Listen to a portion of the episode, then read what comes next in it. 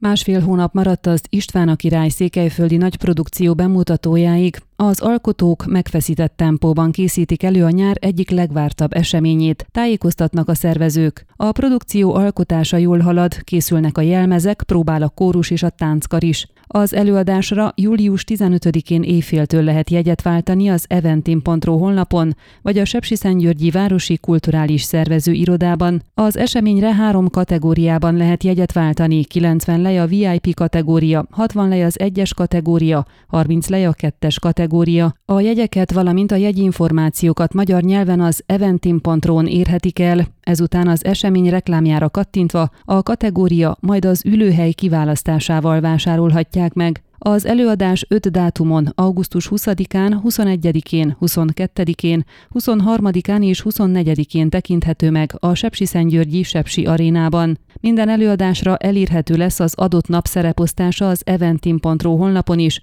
vagy a produkció Facebook oldalán. A jelenleg érvényben levő COVID szabályozás értelmében az előadás ideje alatt csak a maszkviselés kötelező.